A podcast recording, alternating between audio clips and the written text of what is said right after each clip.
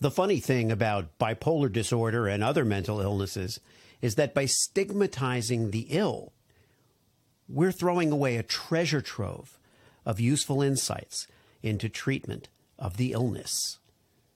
This is my conversation with Rabbi Alfredo Borodowski.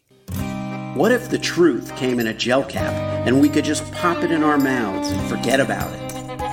Well, it doesn't, and we can't.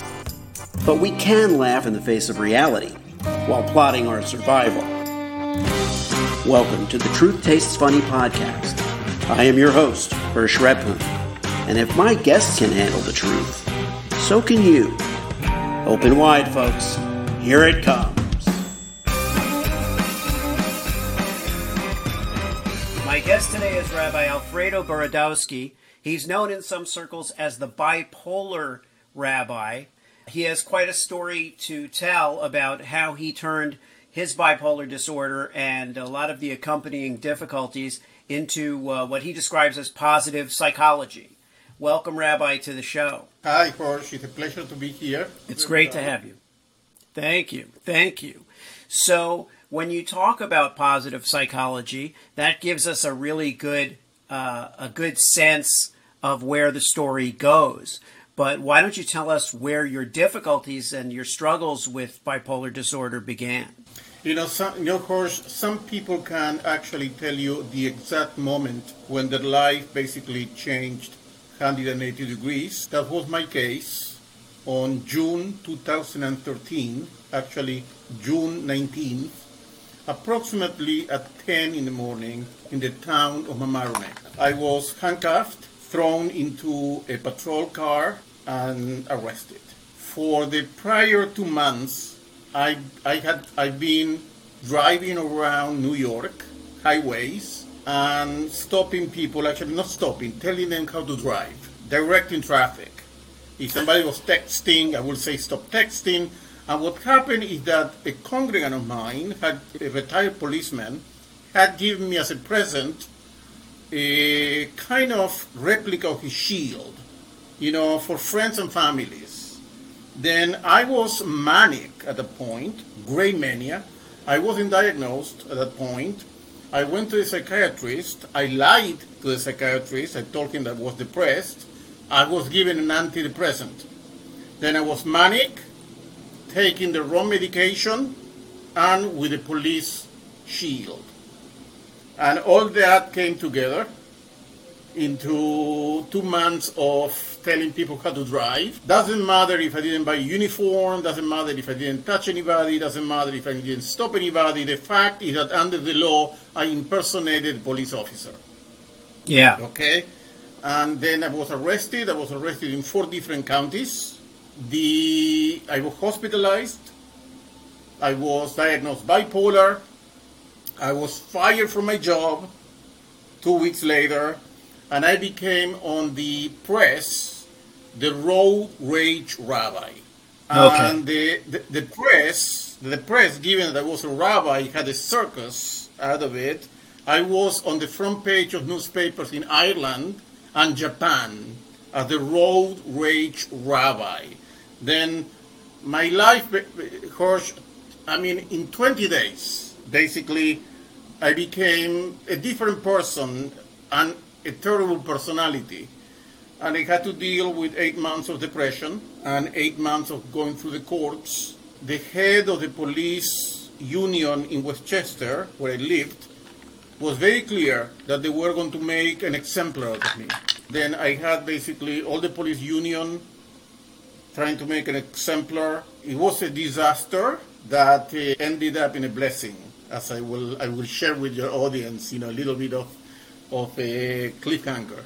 But it was a disaster. I mean, my life was thrown into chaos uh, into basically in twenty days. So in so in many ways, it was the media spin that made the, a combination of the media spin calling you the Road Rage Rabbi, which it wasn't a road rage incident while it was manic. It was not a road. It doesn't sound like it was road rage. It didn't have anything to do with your being a rabbi. And furthermore, the police had decided they were going to make an example out of you. What was, tell me a little bit about your position before this, before that day. You were living in, in Mamaroneck. I was a rabbi of a congregation, and actually, I must say that the congregation stood by me. Congregation Sulam Yaakov, a congregation I founded with a wonderful group of people. They know me. They know that that wasn't Alfredo. That wasn't the Rabbi Alfredo they knew. They gave me the benefit of the doubt, and they kept me as a rabbi. And I tell you, they saved my life. Wow. They saved my life. The love of community, the embracing of community, the trust of community, the forgiveness also, because they, because I had done something wrong. Okay, I don't make I don't make excuses. I violated the law. I did wrong. It's inexcusable. It can be explained because I was manic and wrongly medicated, but by the same token, I must take responsibility for my actions. And my community embraced me. I continued being the rabbi until recently, when the congregation dis- dis- decided to dissolve. Uh, then they, they kept me going with my family. You know, I was the executive director of a very prestigious adult education program, which I will not mention because I think that to be fired under those circumstances doesn't shed much, much light on that institution. And I and I decided myself not to not to bring dirt and not to capitalize by shaming the behavior of an institution. But I was fired because of the press. You know, I was not given the benefit of the doubt. I was not given time to explain myself. That's fine. I dealt with it. It was terrible, by the way. When I was fired, a week later I was hospitalized again. That firing actually triggered panic and darkness in me, like I was useless. You know, a footnote in the, in the world, that I was not wanted anymore by anybody, that my life has finished and ended, and, and I was hospitalized a second time. Then I had big losses, but I had big love. And, and that's what you're going to find, by the way, in situations like this, Hirsch. You're going to find a mixture, okay? And you have to persevere, because there is love and there is darkness. And you have to be hopeful. Yeah. So when you first were medicated, when you first went to the doctor and you said it was depression, were you aware that it was something else, or you just did it, you hadn't been diagnosed yet properly? I didn't know I was bipolar. It, that happened after the arrest when I was hospitalized. Unfortunately, I learned about my condition through a crisis, mm-hmm. which happens many times. People go undiagnosed for, for a long period until they crash. And I would say to those who are listening that try to prevent getting to a diagnosis through a crisis. If your friends and family tell you go to a psychiatrist and that something is wrong, that something is off, to the best of your abilities, listen. Because I tell you, mania, one of the things that mania does to, do, to you, it gives you a sense of invincibility, in, invincibility or grandeur. Okay. Yes. You yeah. have you have endless energy. You can conquer the world. Then, you know, after the, the the psychiatrist gave me the antidepressant and I went back, he said to me, Alfredo, I don't like the way you're reacting to it. Something is wrong with you. He he saw it, of course. Mm-hmm. But you know what they did? You know what they did? I never went back because ah. they said this guy is going to, this guy is going to take away my mania. I want my mania, I, I want the creativity, I want the power, I want the endless energy. And I didn't go back, and he called me numerous times, Alfredo, come back, what's happening to you? I never went back, because I suspected that he was going to take away the medication, he was ah, going to take okay. my gift, the gift of mania. Then I disappear. You know, mania is seductive, okay? It's yeah. addictive. I slept four hours. I was writing three books at the same time. I I, yeah. I I have endless energy. Okay, then I didn't want to give that away. Right. So you felt you went from feeling not right to feeling empowered and invincible. And then you had this this incident, you know. It was a roller coaster, a roller coaster. I had moments of mania and moments of depression. Basically, bipolar, you know, that we usually go from one mood state to another mood state, usually the opposite. Right. Then then I wasn't a roller, roller coaster. I was, you know, in general, my my bipolar is more towards the mania than the depression. Then I have moments of depression, but I have mania is my usual state. I was depressed after I was arrested because I lost my job, I lost my name, I was in court cases, you know, running from court to court. Then, you know, I think anybody would be depressed on a situation like that. Sure. In my case was, you know, the depression that came from the outside and depression I had inside from my bipolar, they, it came together as a perfect storm. But, you know, after so, after since two thousand thirteen, I have already learned the pattern of my mania. There are months of the year, Hirsch, where I have more mania than other months. For example, May, June, July are my prime time for for for manic, when the sun mm-hmm. comes up and you know, and there is the summer and the flowers and the long days and the energy and the jogging and the you know, that's when my mania, it, you know, you know, comes with full force. Then I then then one thing I tell people I tell people with bipolar is keep a diary. Keep a diary yeah. of states. Uh, and I tell you, not everybody, but I think that many will find a pattern. And once you find a pattern, you can create all the safeguards that will protect you from it. Yeah. The pattern is interesting because you would think that with better weather would come a uplift, but I guess mania is a form of uplift in a way. You know, it's a, it's, it's a mood disorder. It has to do with mood regulation. There are people who have rapid bipolar changes. They go from mood to another to another mood in very, very short cycles. Then they may be upbeat, and ten minutes later maybe in a depre- it's sad and depressed, okay? Then, then you know, that's rapid bipolar. In my case, it's not rapid. Okay, I, I have long periods of mania, and then I may have short periods of, of depression. It's for me cyclical. As I mentioned, I know, you know, during the, the winter, when you have darkness and the days are short and it's very cold, I have a couple of weeks of adaptation to the winter. Many people suffer from that, by the way. Yes, yeah. The, win- the winter blues. I have that. It has to with, with in, in many ways with my bipolar. Then I go into some kind of depressive state for for a few weeks, but I know it already. Then I can prepare myself. As I mentioned, you know, you cannot avoid it, but you can basically reduce its effects. During the summer, I was arrested during the summer. Remember, I impersonated a right. police officer and, and was arrested in June. I know when May comes, I get a burst of energy, tremendous burst of energy. It's not just being energetic, like other people get energ- energized in the summer. This is more. During many, I tell you, you sleep few hours, you have endless energy, you can conquer the world.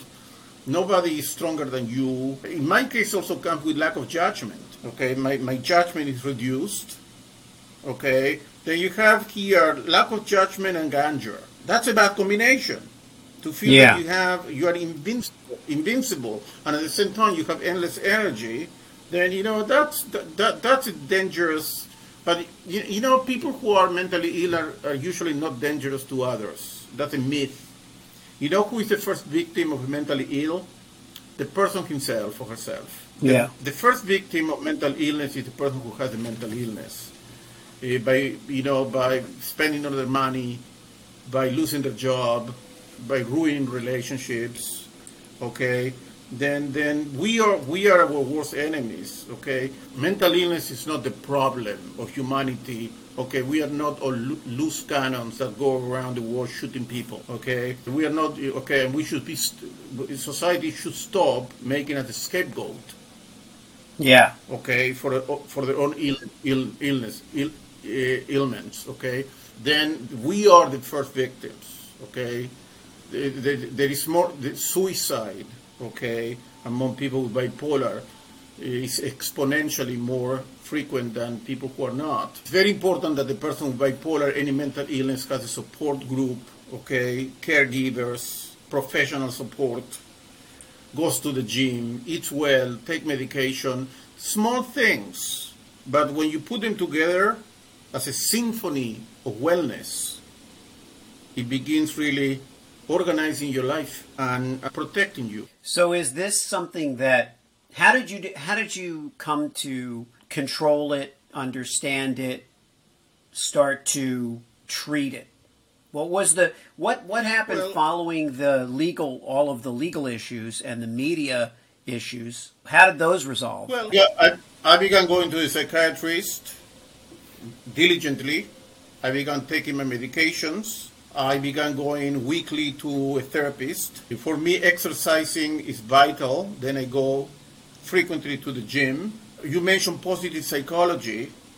You know, positive psychology is a psychology, it was basically founded twenty years ago by Martin Seligman, who was the head of the Association of, you know, of American Psychology. And it's a kind of psychology that instead of dwelling and focusing on trauma, is the psychology that studies what are the strengths you have. Okay. Okay, that every person has strengths and relies upon what is flourishing, what is strength, what is working. Psychology has been focusing on what's wrong. And he said, wait a minute, there is all a full aspect of the human being, that is what is working, what is the potential of the person. They brought sociologists, anthropologists, you know, philosophers to, to work together to find the strength of people.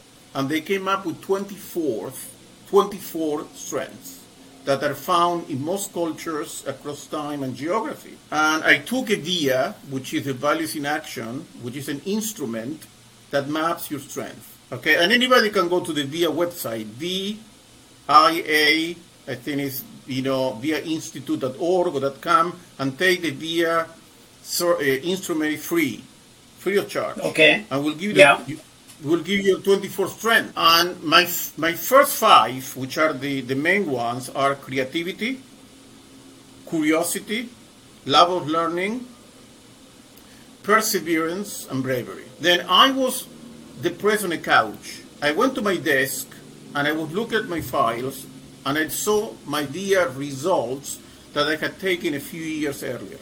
And I look at my five results and I said, oh my God, those are my strengths. I have, I have forgotten my strengths. And immediately, what should I do with it? And I enrolled myself on social work school. And I went back to school. Oh. Okay, and you know, I was over fifty. I was manic, I was depressed, but I, I, I went back to school. And and, and, and, and, I, and I fought against, you know, that, that brought life to me and purpose to me. And I wanted to be like the social workers who had helped me so much. Yeah. They were instrumental in my recovery when I was in the hospital, you know, when I needed advice. Then I said, I want to be like them. And of course, I went back to school. And through positive psychology, which is what I do now when I do coaching, all my coaching today, that I, what I do with people, all my coaching is based on the strength of people. Two-thirds of people, studies show that two-thirds of people do not know their own strengths. That makes sense because I think it takes a long time for us to process whether it's judgment or external, you know, criticism, regulation, whatever it might be, and we don't, we, we get, we, we are very quick to realize we're wrong or damaged or bad, but we're not as quick to recognize the, the positive. One of the top psychologists, like Barbara Fredrickson, who was who studied specifically negativity, and Robert Emmons, who studied gratitude, they both discovered that for each negativity, you need three positivities to equalize. Okay. The negative is three times as powerful as the positive. Then for each negativity, you need three gratitudes to equalize. you want to flourish, you need for each negativity between four and five positivities. Then we need to understand that to be grateful and to be flourish in life demands work. It's not the natural way we are, because since we were in the prehistoric times and people went out of the cave to hunt, the chances of hunting anybody were less than being hunted by an animal. Yeah. Then, then we developed a defense mechanism by which, by, by which we were always defensive, we were always under attack, and we were only in a protective state rather than, than expecting the best. And we're wired that way. We are wired to expect the worst. And we had to work hard to move into the positive. Positive psychology is the brand, the branch of psychology that helps you overcome that negativity and move into your strengths. Now, as far as um, mania goes, there there was a, a book that I that I read, um, The Hypermanic Edge, it's called. And essentially the notion is that a lot of the people who achieve great things have manic personalities and suffer from mania in some way, and that's what gives them the confidence to go against the grain, to tread, you know, to to, to break new ground. But at the same time, typically they will reach a point where they're unreasonable, where they're grandiose, where their thinking and judgment is compromised, and that's what they have to watch out for, because they will stop listening to anyone, even their own better judgment. But because our natures are, as you described it, we're predisposed to fear, negativity, and worse outcomes, it takes somebody like that to break through certain things and accomplish. So how do we find the balance between confidence and positivity and mania and self-destruction? Well, you can drive a car at one hundred or two hundred miles an hour and get faster than anybody else, but likely you're going to crash. Yeah. Then you ask, you have to ask your, the question of what is better, a regular, disciplined, controlled environment or a highly creative environment where likely you're going to end up suffering. Then, when I work people with men, and by the way, the, the issue of creativity and mental and mental illness is not on everybody. Then it, the balance the balance sheet of, of, of this is negative. There are more people who lives are ruined, or is a challenge, not ruined, but is a tremendous challenge out of mental illness than they became geniuses and create electric cars. okay, then, then, then I yeah. don't want to take the few geniuses who are bipolar or mentally ill as the paradigm of all of the life of people with mental illness, because that's not the case. The life of mental illness is not a life in general of advantage. It's a, it's a life of challenge.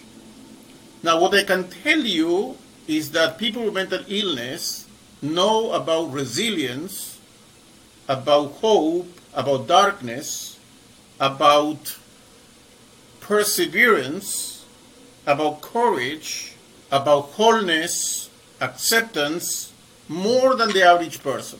What happened is that we have not created the channels by which people with mental illness have articulated their wisdom to the world. Then the wisdom of mental illness is not in the atypical kind of genius, but the wisdom of mental illness is on the usual experiences of people with mental illness.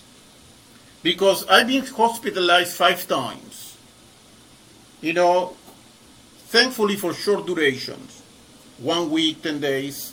I call it my tune-up, in the same way that you bring a car to the garage, yeah, changing, changing oil, okay? You know, I get my tune-ups. But you know how much I have to say about freedom, about compassion, about taking care of each other, that happens in the within the four walls of a psychiatric ward. Why there is there are not books about the lesson and wisdom of the psychiatric ward? which I know about, that is a bestseller. Can you imagine if we would bring people who have been in psychiatric ward and tell and, and allow them and create an environment and channel by which they share the stories with the world? The amount of wisdom that is being wasted because people with mental illness have been sold the idea that they are defective and they have nothing to say. And in my view, the, we are sitting on endless wisdom. Not wisdom that is because we are geniuses. Wisdom because we have gone through experiences that have demanded from us to go to places where other people don't. And I am, th- that's by the way, my next book is called The Wisdom of Mental Illness.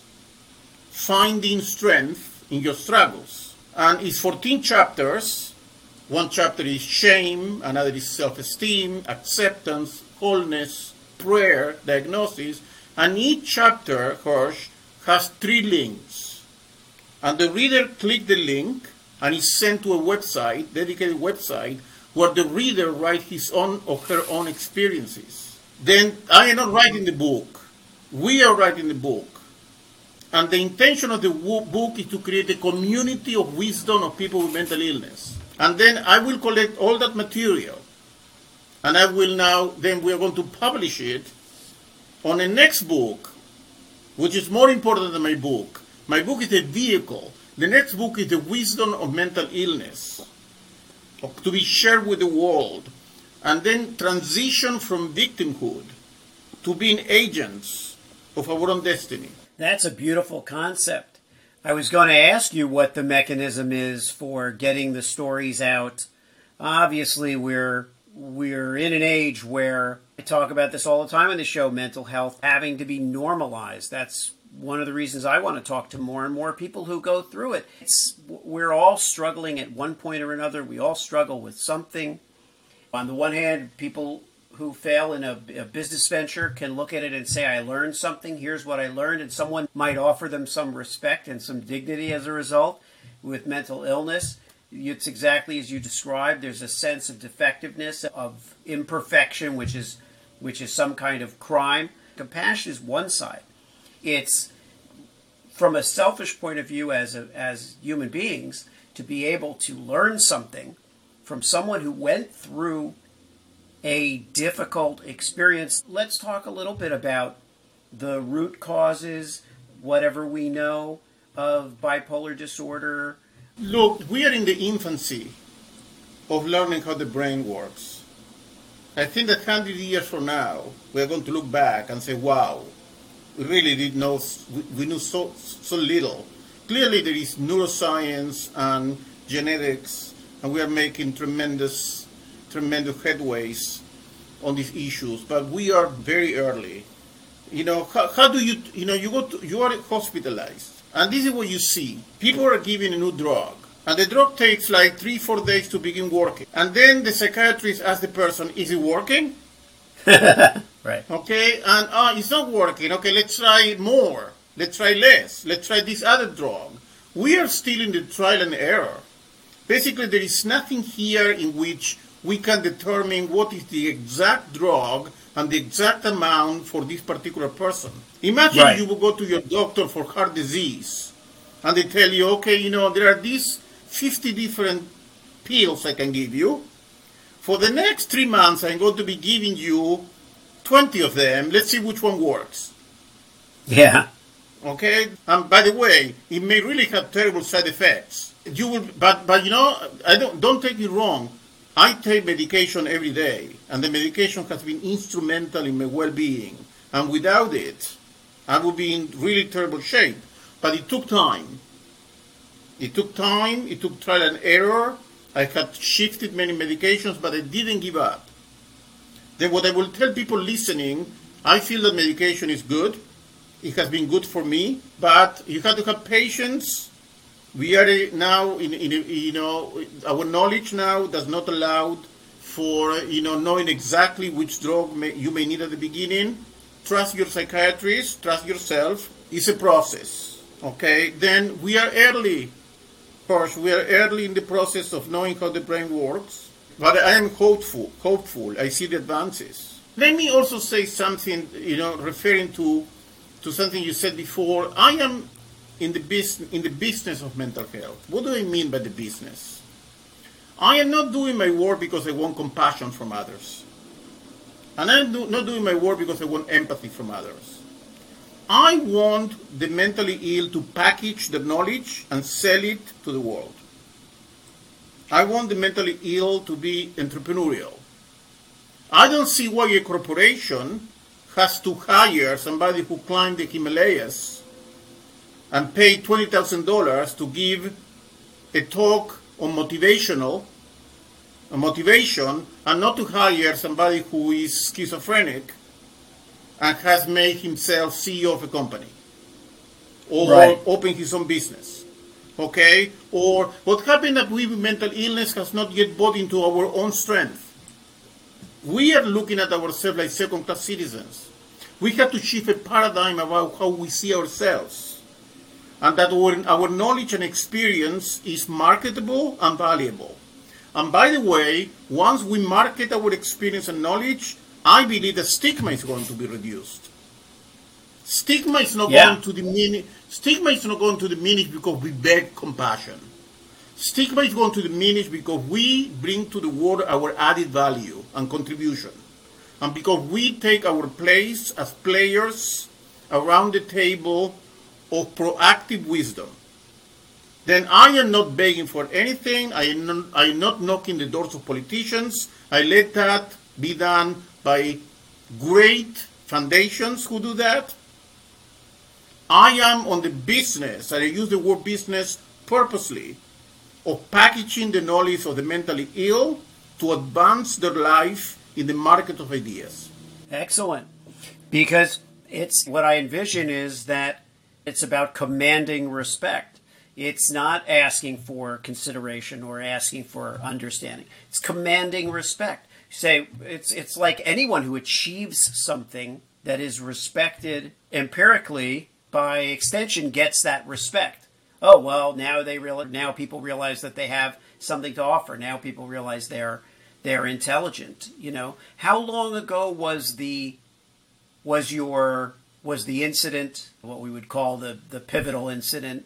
How many years ago? By the by, by the way, let me tell you that you, my website, on the top of the website, the first thing you read is From Stigma to Dignity. Ah, okay. Okay, From Stigma to Dignity. Well, I was arrested on June nineteenth, two thousand thirteen. Okay. So, you know, almost a decade ago. And so now what is your typical engagement? What are you what are you doing now on a on a day-to-day basis? You're working on the book. You know, clearly I have dedicated my life to the work of mental illness and and fostering the wisdom, the wisdom of mental illness. I do believe that there is a particular wisdom we have through our experience, which is very unique. Okay? Who knows better than us what is to feel alienated from the human condition? Who knows better than us what is to feel that you're losing yourself and you rescue yourself? And mm-hmm. the sense of what is self. What what is self? Who knows better than us who were in mental institutions the fear of uncertainty and can write better than us about uncertainty and how to deal with uncertainty? Who knows better than us resilience and perseverance? And I don't believe that, yes, all that knowledge has been translated through stories, through narratives, through quotes, spiritual wisdom. Then what I do is I go around the world where they let me, and I talk. I give, I think, speeches, talks, lessons about creating a community of mental health wisdom. I have seminars. I publish a, a weekly newsletter. Then, then I write very, you know, like to give an example. My last newsletter, my last new, newsletter was about was called A Prayer for Depression, where I explain how prayer can help somebody during depression. The newsletter a week ago was about self-sabotaging. I have sometimes blogs on positive psychology and how we can help you. I have lessons we learn on the psychiatric world. Then I publish a blog every week, a newsletter, very well read. I, I am so grateful that I am in touch with so many people. Many of those people contact me individually for advice. I serve at many think tanks where we are working together with interfaith, faith communities to bring awareness about mental illness and mental health to communities. Then I keep myself busy, uh, and I do many things. I have, I am active in social media. I have my Facebook, I have my Instagram, I have my LinkedIn, constantly publishing quality, quality. I try to, to publish quality. I, I'm not, I'm not buying into fame and social media and you like my picture, right. And I like your picture. No, I, I sit down and write blogs. I, I, everything I do is based on science and evidence. I constantly reading the latest research. Uh, I spend many hours studying what's going on and the, the latest developments, and I try to bridge the gap between the spiritual and the scientific. So, for yeah. for on that on that front, how has your background as a rabbi, your studies in religion, and your and liturgical sources, how has all of that kind of melded and shaped your your current work? Well, I, I am an ordained rabbi. I have thirty years of congregational work, thirty years of being spiritual leader on the trenches of faith. I have also a P H D in philosophy. Then I am well versed in different philosophical traditions and spirituality. And I have a certification on personality type and positive psychology. Then I bring that eclectic background. Then the questions I ask, they are not questions about, you look at, at, at the chapter of my book, acceptance, wholeness, shame, normal, abnormal, diagnosis, prayer. These are all building blocks of what they call the existential dilemmas of the mental illness condition. Then, then I look at the totality of the person. I work with the person as a totality, with their strengths. You know, I, I, I, I am not into diagnosis so much. I'm more into the existential questions of the person. Right. Um, and, and always the, the, the guiding principle for me, the questions I ask the person when I work with them, what are the strengths that you have learned from the experience? How can you use those strengths to leverage your life? And what wisdom have you acquired from your pain or from your happiness? But, you know, no, no experience with mental illness should go without the exercise of taking wisdom out of it. Then that's that's my approach. And, you know, I am a rabbi, but I am working here as a spiritual leader. You know, I am not working for the Jewish people. As a bipolar rabbi, I went. I, I left the synagogue into the world in general. Okay, I don't work with ideology, with doctrine, uh, with dogma. I, I, I work at the spiritual level, trying to bring my wisdom to everybody, anybody, because we are united in mental illness beyond particular religions. The learning is a learning that belongs to everybody who goes through the experience. I was raised in a, in a modern Orthodox Jewish background, where religion played a very, very central role in education. And at some point you you have to, I feel you have to separate that stuff from what it means to be human. Everything I do is rooted in who I am, okay? And, and Judaism is, a, is an important part of me, and especially Judaism, which it's a religion that doesn't believe that we are sinful by nature, okay, as you know. Okay, yeah. we, we wake up every day, and the first blessing we say is, thank you, God, for having restored within me a pure soul. Then we don't believe that we were born in sin. We have a very positive view of the world. We believe that life is, that we have an opportunity, we are beginning every day in purity, okay, then it's a super optimistic religion. It's a religion that is in many ways about action, okay, mitzvot, doing things, being active.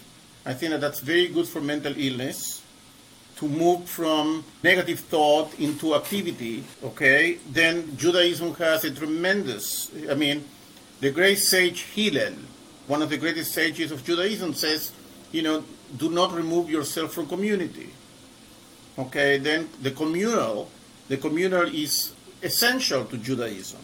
And every stud, I have read so many studies by scientists from the Royal Academy of Psychiatry, for example, in Britain, in which community is essential for the well-being of a person, because people who have mental illness are isolated and they suffer tremendously yeah. of loneliness.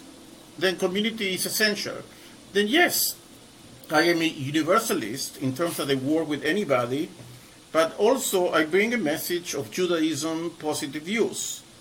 Then, then I keep a balance, I keep a balance. Judaism, for example, in general, doesn't believe that suffering redeems you. Right. That's not a Jewish mainstream position, that we welcome suffering in order to learn and be redeemed. No, we say, the hell with suffering. We don't want suffering. now, right. now, the, the, now, if we suffer, because everybody will suffer, okay, let's make lemonade out of it. But the making, the, the making of the lemonade is a byproduct of a suffering that we cannot avoid.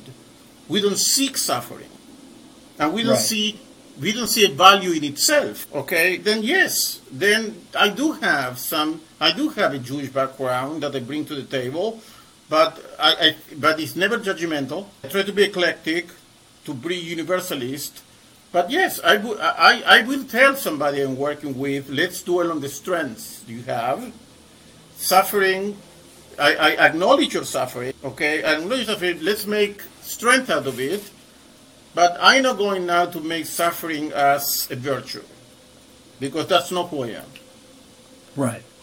So now for for our audience, maybe out there, as we look at certain things that happen in the world, is there a piece of advice that you can share to maintain a positive psychology toward toward the world? Well, f- first of all, first of all, I would say that the the main work you must do is the work of the self. Okay, the journey begins with perfecting the self, to being being honest with the self. Okay, and you cannot maximize your effect in the world, your positive effect, without knowing your strengths. Once you find your strength, you immediately become goal-oriented. And the discussion shifts from passivity into agency. Okay, then when I teach a seminar, you always end the seminar with goals and strategies. It's not theoretical. Okay, it's we're going to have a direct effect in your life. Then I do different things. All of them are aimed towards finding wisdom in your journey. Then I am not, and this is very interesting, I am not on the business of Big, of macro. You're not going to see me working on changing big things. I am, you know, there are people who are experts on that. I am, my, my job is more to help individuals to find a way. I am not an activist of big, big endeavors. I am, I am, I, my interest is your life. As many lives as possible. And, and if I can change one life, two lives, that that's for me, that's for me okay. Because those lives we are going to transform and teach them strength. They are going to go and transform the world. Yeah, and the that's effect the way, is that, a, that, that's my commitment. It's a chain reaction that you set into place. A healthy individual as well, or a healthier individual, their relationships become healthier. Their children, their grandchildren, everyone's future becomes more positive. So even the a one a single individual that you help has a, a bigger impact than we really know. We don't right. really know. Exactly. Well, thank you very much for coming on, Rabbi Borodowski. Uh, where were you? Where Where are you from originally? By the way, where did you? I am where from were you beautiful born? Buenos Aires, Buenos Aires, Argentina. Ah, yes. Uh, I grew up there until the age of twenty. Then I moved here to the States. I've been here for, I will not tell you how many years, because, but many, many decades. I, I'm an American citizen. I became American. Uh, I am married to my wife, Shira, who is also rabbi. Uh, we met in Jerusalem. Uh, oh, lovely place, actually. Uh, then, uh, but you know, I am very active, by the way, in, in the in in this. Uh, Spanish-speaking context. For example, every Tuesday I teach a class on positive psychology and ancient Jewish wisdom mm-hmm. to thirty students from Spain to Ecuador to Colombia, Brazil, Argentina, Chile in Spanish. Uh, and I'm going now in October for a full month to Argentina to teach positive psychology and rabbinic leadership to over one hundred rabbis in South America, to make sure that positive psychology is included in, in, in religious communities. That's wonderful. Well, see, your impact is uh, is more broad and more profound than you may even appreciate. So uh, thank you so much for coming on. This has been an honor and certainly uh, a... Then I want to, everybody listening, be strong. You have strengths, okay? Sometimes you don't know it. But just just just to finish, a study shows that by knowing your strength, not by using them, by knowing your strength, you are nine times more prompt to succeed. Thanks so much for tuning into Truth Tastes Funny. If you enjoyed the experience, please leave a five-star review and share this podcast with your friends.